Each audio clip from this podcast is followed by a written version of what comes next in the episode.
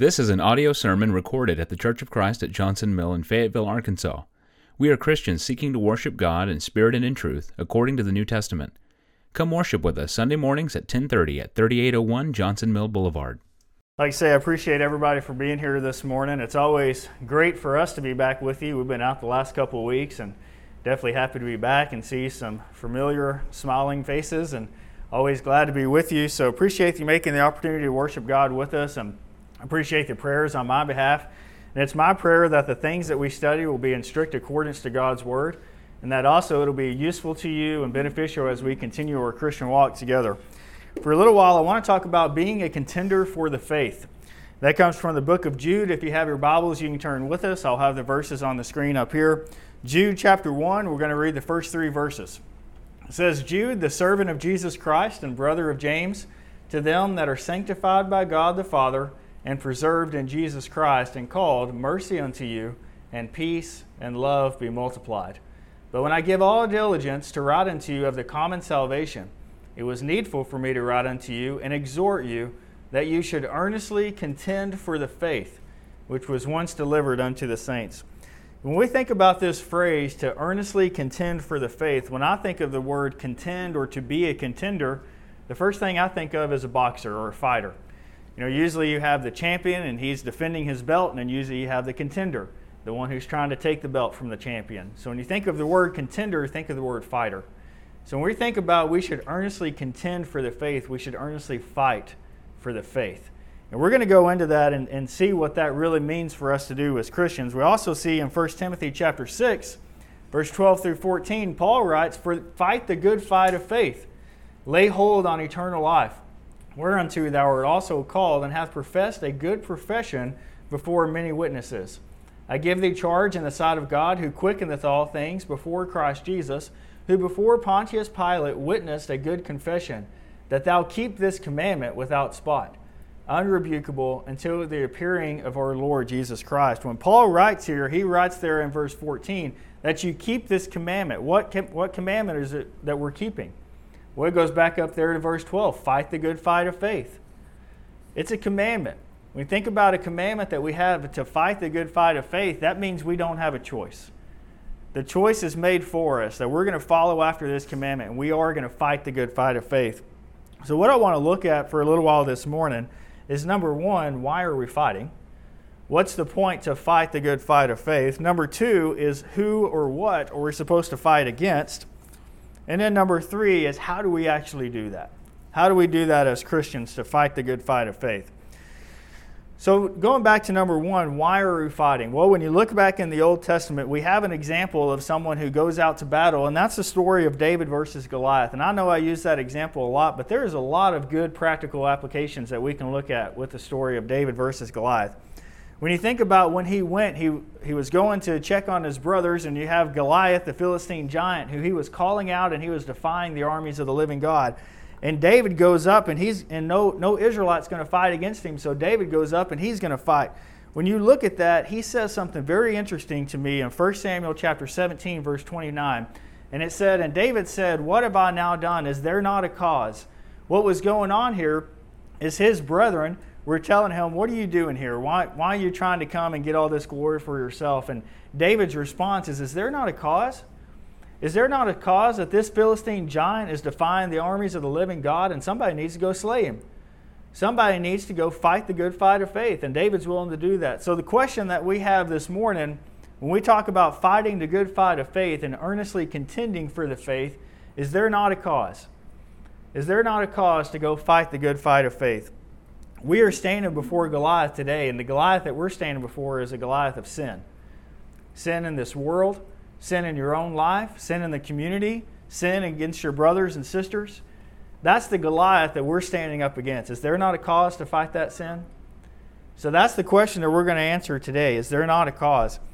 You know, we're also fighting because some prophets or false prophets are coming in and leading our brothers and sisters away. 2 Peter chapter 2, verse 1 through 3, it says, But there are false prophets also among the people, even as there shall be false teachers among you who privily shall bring in damnable heresies, even denying the Lord that bought them, and bring upon themselves swift destruction. and many shall follow their pernicious ways, by reason of whom the way of truth shall be evil spoken of. And through covetousness shall they with feigned words make merchandise of you, who judgment now of a long time lingereth not, and their damnation slumbereth not. They're writing here, and Peter says there's going to be many false teachers among us. There's false teachers all around us today, isn't there? There's false teachers, and it says that many are going to follow after their ways, including some of our own brothers and sisters that we have that many will choose to follow after their ways. So, is there not a cause to fight against these false prophets and to help our brothers and sisters not follow after those ways and not watch them go into these damnable uh, heresies?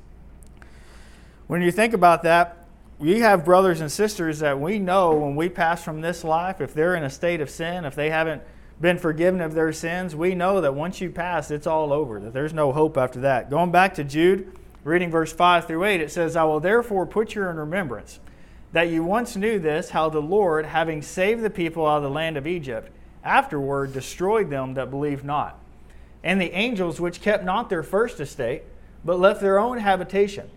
He hath reserved into everlasting change under darkness unto the judgment of, that, of the great day, even as Sodom and Gomorrah and the cities about them in like manner, giving themselves over to fornication and going after strange flesh are set forth an example, suffering the vengeance of eternal fire.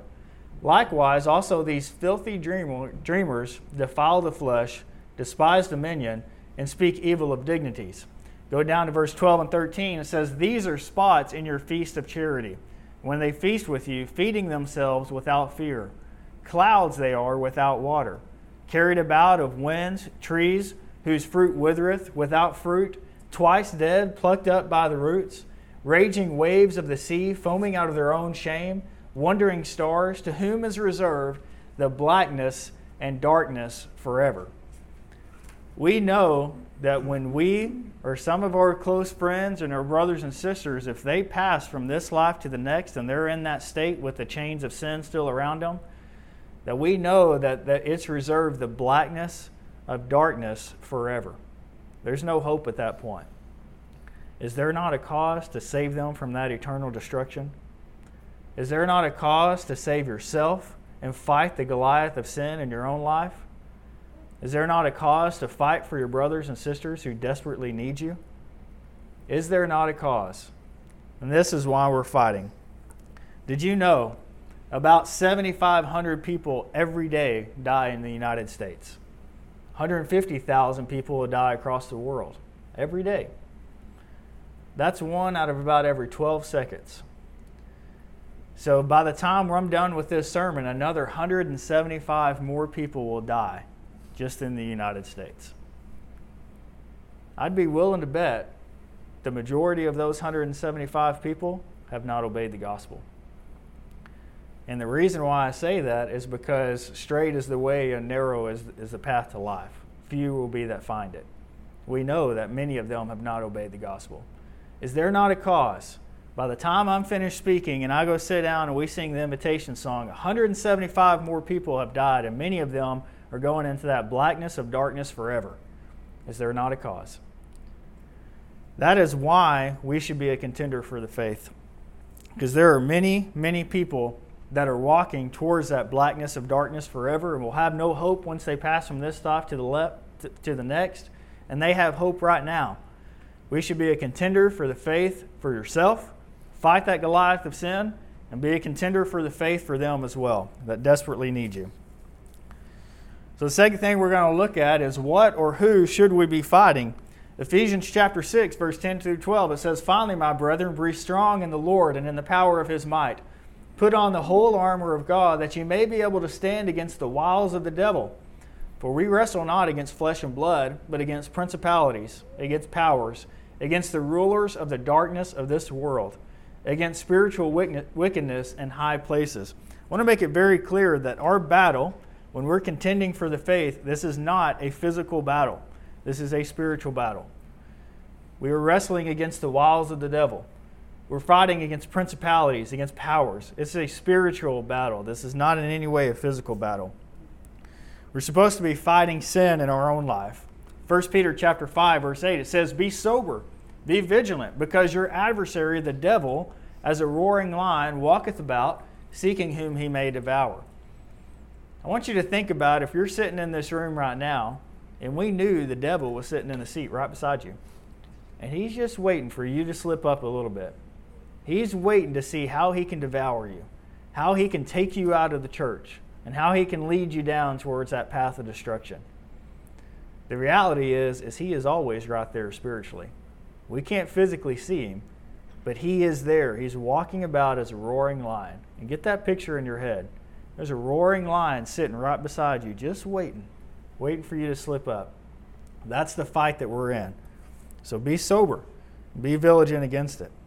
Galatians chapter 5, verse 16 and 17, it says, This I say then, walk in the Spirit, and ye shall not fulfill the, lust of the flesh. For the flesh lusteth against the Spirit, and the Spirit against the flesh.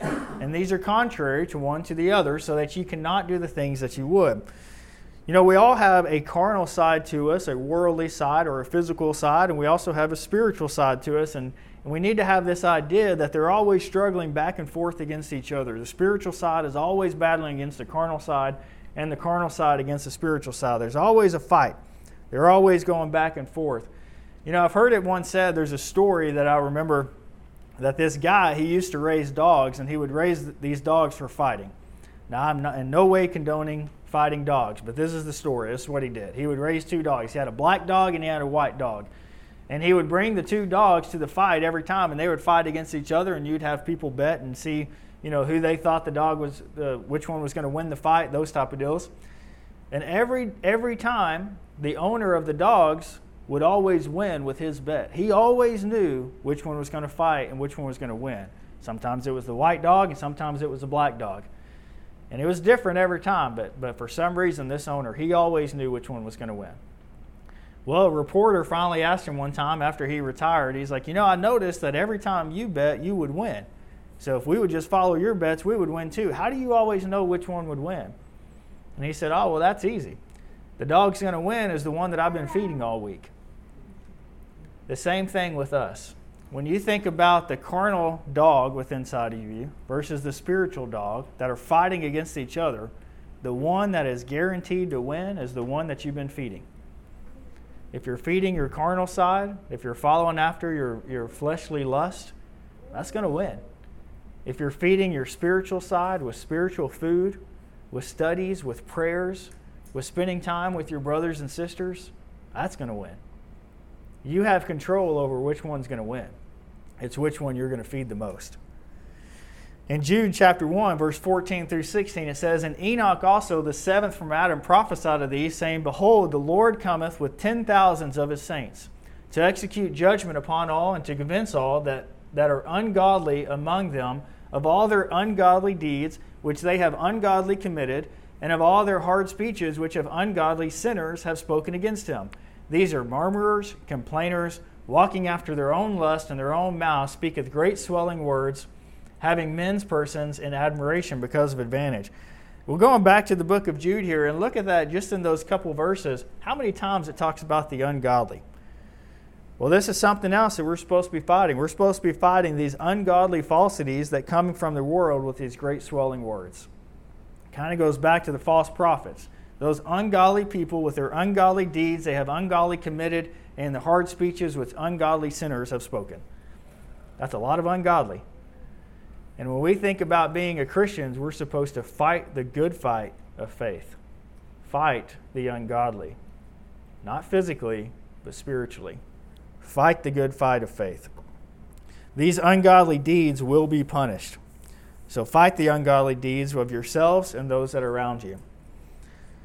We also should be fighting the works of the flesh. Galatians chapter 5, verse 19 through 21. It says, Now the works of the flesh are manifest, which are these adultery fornication, uncleanness, lasciviousness, idolatry, witchcraft, hatred, variance, emulations, wrath, strife, seditions, heresies, envyings, murders, drunkenness, revelings, and such like. Of the which I tell you before, as I have also told you in time past, that they which do these things shall not inherit the, the kingdom of God. I want you to look at that list for just a second. That's quite a few things that's on that list that's, that's named as a work of the flesh. Look at that list, and there's probably one of them that's sticking out to you that you might be struggling with. Which one of those are you struggling with? Fight the good fight of faith. Here's what I'm going to tell you struggling is a good thing. Struggling means you're battling. Struggling means that you're trying to get past it, you're trying to win. The worst thing you can do is stop struggling. Ideally, when you keep fighting, you keep going, it's going to get easier and easier and easier. And you're not alone. You have brothers and sisters to help you out. We can fight that good fight of faith with you. But there's one of those that's these works of the flesh that's probably sticking out to you that you're battling against. Keep battling, keep fighting. James chapter 5, verse 19 through 20, it says, Brethren, if any of you do err from the truth, and one convert him, let him know that he which converteth the sinner from the error of his way shall save a soul from death and shall hide a multitude of sins.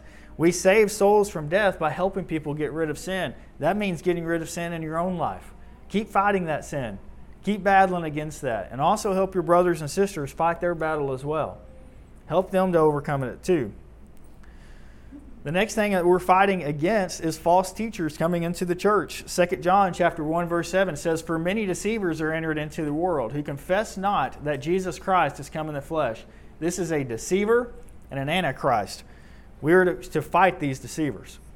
We are to fight against these people who are leading people astray. Once again, not a physical fight, it's a spiritual fight. We're supposed to spiritually fight against these people who are deceiving and leading people away. They're all around us if we'll just open our eyes and pay attention. These deceivers are all, always there. They're always leading people away, and they're teaching all these different doctrines and different ways of thinking that's just un- incorrect. Sometimes people are being deceivers, and they don't even know they're being a deceiver. They're leading people astray, and they don't recognize it. We have an example of this in Acts chapter 18, verse 24 through 28. It says, And a certain Jew named Apollos, was born at Alexandria, an eloquent man, and mighty in the scriptures came to Ephesus. This man was instructed in the way of the Lord, and being fervent in the Spirit, he spake and taught diligently the things of the Lord, knowing only the baptism of John. And he began to speak boldly in the synagogue, whom when Aquila and Priscilla had heard, they took unto him and expounded unto him the way of God more perfectly. And when he was disposed to pass into Achaia, the brethren wrote, exhorting the disciples to receive him, who, when he was come, helped them much, which had believed through grace. For he mightily convinced the Jews, and that publicly showing by the scriptures that Jesus was Christ. This man, Apollos, he was leading people astray, he was deceiving them, and he didn't know it. The reason he was deceiving them is because he only knew the baptism of John. If you only know the baptism of John, that's the baptism you teach. That's a baptism of repentance. That's not a baptism of remission of sins that we have now. Well, that's the only baptism that he knew. So he was leading people astray unknowingly, and he was deceiving people. So Aquila and Priscilla, they did the right thing. They went unto him and they expounded to him the word of God more perfectly. You can actually say they argued with him or they fought with him to some extent because they disagreed with what he was teaching. Right? Now he had the right right thing to do, so he took that. Says when he was disposed, then he went and he continued teaching, and he continued to convince the Jews mightily. So now he continued to teach the right thing, knowing the baptism of Christ, not only the baptism of John. So that's kind of how it can work. One thing that we need to realize that acceptance of a man's fault is not the same as love. So you could have had Aquila and Priscilla, they could have gone to Apollos and said, you know, well, he's teaching people, he's teaching them some good things. Even though he, he's not quite right, he's doing a good job, and it's okay. We're just going to say he's doing a good job and keep teaching. That would have been the exact wrong thing to do. But instead, they confronted him and they expounded upon him the Word of God more perfectly, and they did it out of a matter of love. And now he was able to teach the Word of God the way he needed to. The Father, our Father, wants his children to fight for each other so that nobody gets lost. We need to be fighting for each other with a matter of love. And sometimes that means calling each other out on faults and helping each other through those faults help them to overcome that. So now the third thing, we've looked at why we should fight. We looked at who or what should we fight against. Now I want to look at how do we do that? How do we fight? Well, the first thing we got to do is we got to prepare ourselves with armor. Ephesians chapter 6, 13 through 17, it says, Wherefore take unto you the whole armor of God, that you may be able to withstand in the evil day, and having done all to stand, stand therefore, having your loins girt about with the truth, and having on the breastplate of righteousness, and have your feet shod with the preparation of the gospel of peace. Above all, taking the shield of faith, wherewith you shall be able to quench all the fiery darts of the wicked. And take the helmet of salvation and the sword of the Spirit, which is the Word of God. We've gone through this multiple times. It talks about how we should prepare ourselves for battle, and remember that this is a spiritual battle, and this is your armor that you have. Here's a picture of it just to kind of give you an idea of what that looks like, so you can kind of see it all together. You have the Word of God, you've got salvation, you've got the shield of faith, the belt of truth, boots for readiness. You have all these different things. One thing that I want you to notice is all of these are for protection except for one. The only one that's not for protection and that could be considered a weapon would be a sword. But everything else is for protection. So I think that goes to show you that a lot of the things that you should prepare yourself with armor is to protect yourself against the fiery darts of the wicked. And you should still have the sword so that you can go attack back. The sword being the word of God. You can fight the good fight of faith. So prepare yourself, take preparation, make sure that you're you're ready and that you're stable, and go fight back. We talked about the carnal versus the spiritual warfare, and that's where we talk about the two dogs, which one you're feeding. So, are you feeding your spiritual self that's going to be fighting the good fight of faith, or are you going to be feeding your carnal self? If you're feeding your carnal self, you might as well just be taking all of your armor off. If you're feeding your spiritual self, then that's continually building up that armor, adding to it. And that's what we want to look at. You know, we need to be fighting for ourselves, fighting that sin in your life, and also fighting for your loved ones. When you think about fighting for loved ones, sometimes it takes different approaches for different people. Sometimes we have to fight differently. We have to change our style a little bit. We look back at Jude chapter 1, verse 22 and 22, 23, it says, And of some have compassion, making a difference, and others save with fear pulling them out of the fire, hating even the garment spotted by the flesh. And then down in 21, it says, Keep yourselves in the love of God, looking for the mercy of our Lord Jesus Christ unto eternal life. When we think about that, in 22 and 23, it says, On some people, you're going to have compassion on them, making a difference. So sometimes you fight for them by showing them love, showing them compassion, helping them in that way. But others, you save with fear. Others, you got to get a lot more direct. Others are about to walk through that door into the blackness of darkness forever, and you need to go grab them by the shirt collar and rip them back before they walk out. Sometimes you got to get direct, and sometimes you got to just get to the point, hating even the garments spotted by the flesh. But it's all with one purpose in mind, which is in verse 21 to keep yourself in the love of God and to keep your brothers and sisters in the love of God. Share that mercy with them. Sometimes that mercy is being direct and being to the point and get them back so that you can help them out. Mark chapter 6, verse 34, it says, And Jesus, when he came out, saw much people and was moved with compassion toward them because they were as sheep, not having a shepherd, and he began to teach them many things. It says in, in Jude that some have compassion, making a difference, and save them with compassion. And that's what Jesus did here. He was moved with compassion. And anytime you read that Jesus was moved with compassion, it's always followed up by an action that he took for that individual or that group of people. Always. Always followed up with an action. But we also have Jesus when he taught how he saved people that he got direct too. And he got direct in Matthew chapter 23, verse 13 through 16. This is Jesus talking here, and he says, But woe unto you, scribes and Pharisees, hypocrites! For you shut up the kingdom of heaven against me, for ye neither go in yourselves, neither suffer ye them that are entering to go, go in. Woe unto you, scribes and Pharisees, hypocrites! For ye devour widows' houses, and, and for pretense make long prayer. Therefore ye shall receive the greater damnation. Woe unto you, scribes and Pharisees, hypocrites! For ye compass sea and land to make one proselyte. When he is made, ye make him twofold more the child of hell than yourselves. Woe unto you, ye blind guides! which say, Whosoever shall swear by the temple, it is nothing. But whosoever shall swear by the gold of the temple, he is a debtor. So you can see from these two examples, Jesus saved with compassion when he was moved with compassion. He also saved with being direct. If you have the courage to go up and call someone, you scribes and Pharisees are hypocrites, that's a pretty direct message. And remember, he did it out of love. And he did it to save them because that's what they needed. They needed someone to be that direct with them. There are different perspectives in this world that we have. And how we can be most effective in helping save people from a life of sin is to find out what perspective they're coming from and to help them with that. It's often said that we need to seek first to understand and then to be understood. If you can learn where they're coming from, then you can be a lot more effective by teaching them and helping them. You know, it's a pretty common thing that we hear today that we're not supposed to judge each other. We're not supposed to judge other people. We're not supposed to rebuke. We're, not, we're supposed to love each other for who they are. We're supposed to have tolerance. We're supposed to have acceptance. I can't find that anywhere in the Bible, but that's where it's taught. A, lot of times people will say that in the world. We're not supposed to judge.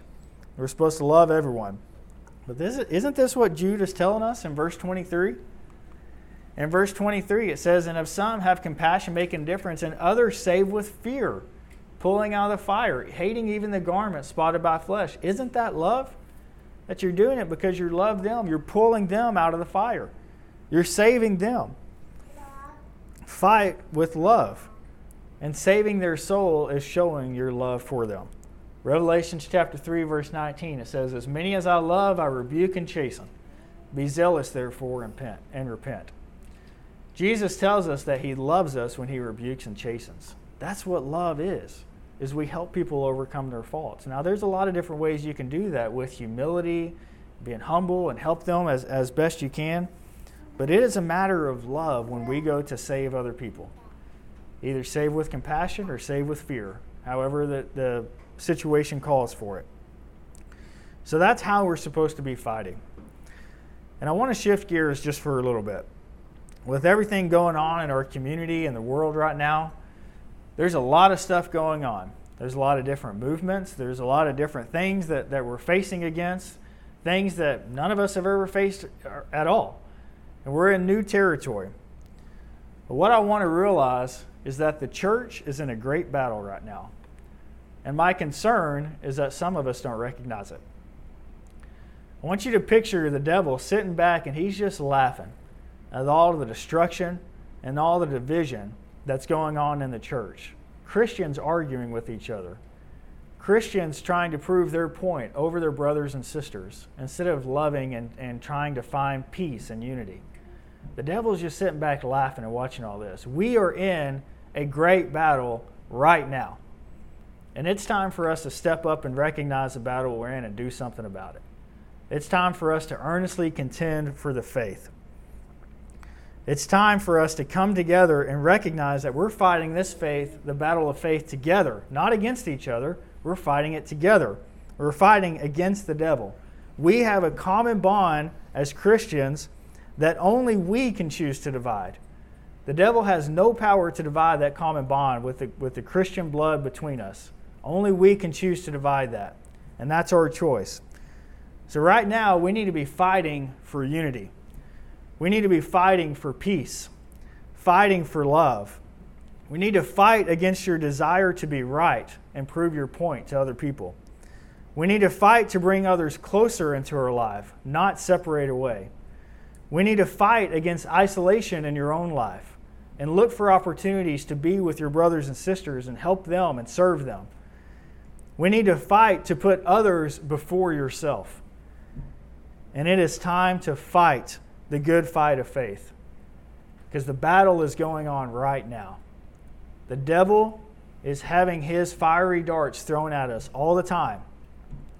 And those, di- those far- fiery darts are causing separation, they're causing division, they're causing anger, they're causing arguments that are completely unnecessary because we are bonded on the same team and that same team with Christ. It's time for us to fight together against Him, not fight with each other. It's time for us to fight the good fight of faith. We're all in this great battle of faith together, and if we don't suit up and be a contender for the fight, then we're working against Him. It tells us in Matthew chapter 12, verse 30, He that is not with me is against me, And he that gathereth not with me scattereth abroad. Are you fighting the good fight of faith this morning?